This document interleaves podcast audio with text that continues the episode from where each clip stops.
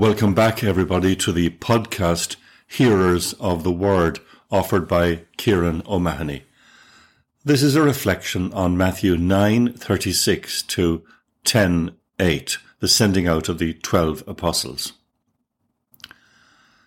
The recent census gives us an interesting snapshot of our country when it comes to religion. The largest group is still Catholic, but with a fall from 79% to 69%. The Church of Ireland remains relatively stable in the same period and is the second largest religious group in the country at roughly 125,000. The next largest group is no religion, which has increased from 250,000 to 736,000. And perhaps unexpectedly, the next largest group is the Orthodox churches, Coptic, Greek, Russian, Antiochian, Romanian, Indian, and so on. The snapshot is a useful one. It gives us something of the context in which we try to live our faith. Even more importantly, it gives us the context in which we try to hand on and proclaim our faith.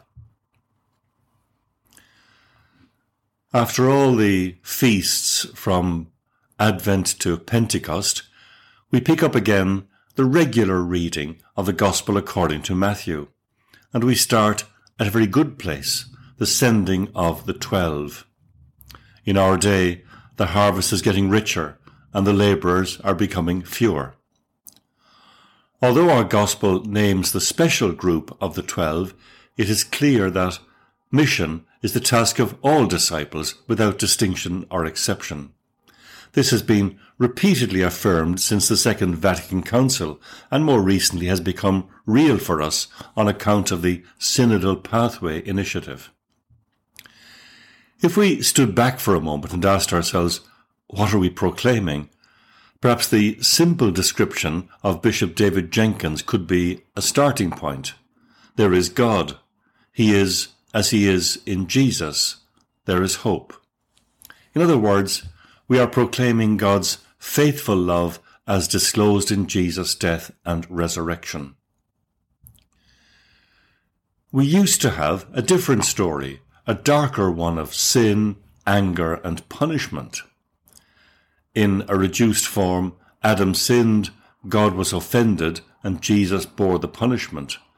This story still survives in hymns and prayers.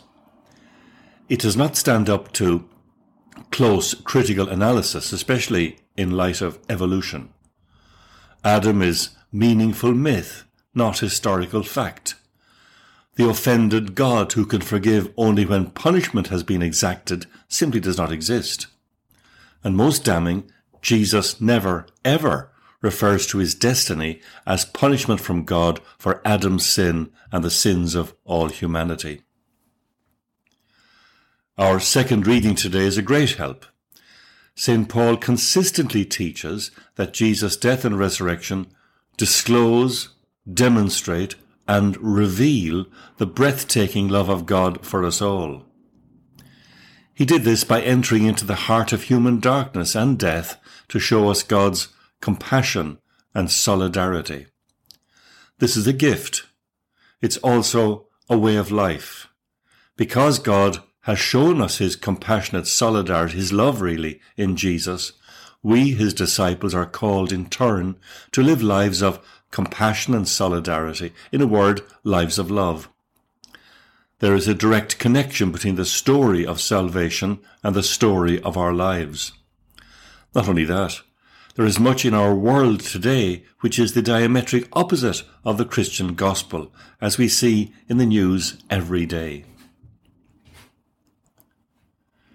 It might seem at first glance that the message of the gospel today is daunting, not to say impossible. As you go, proclaim that the kingdom of heaven is close at hand. Cure the sick, raise the dead, cleanse the lepers, cast out devils. We do try to help the sick, of course, nowadays with science and with loving compassion. We can offer life to those who are dead inside themselves, whatever the cause. Lepers, those with skin diseases and conditions, were excluded, and we are called to be an inclusive community of faith. And there are all sorts of devils around addiction, despair, the tragedies which occur, the inherited hurts of life. And the apparently impossible command of Jesus becomes practical, even imperative, as we try in our turn to live lives of compassion, solidarity, and love. We have received without charge. Let us give without charge. Thank you very much.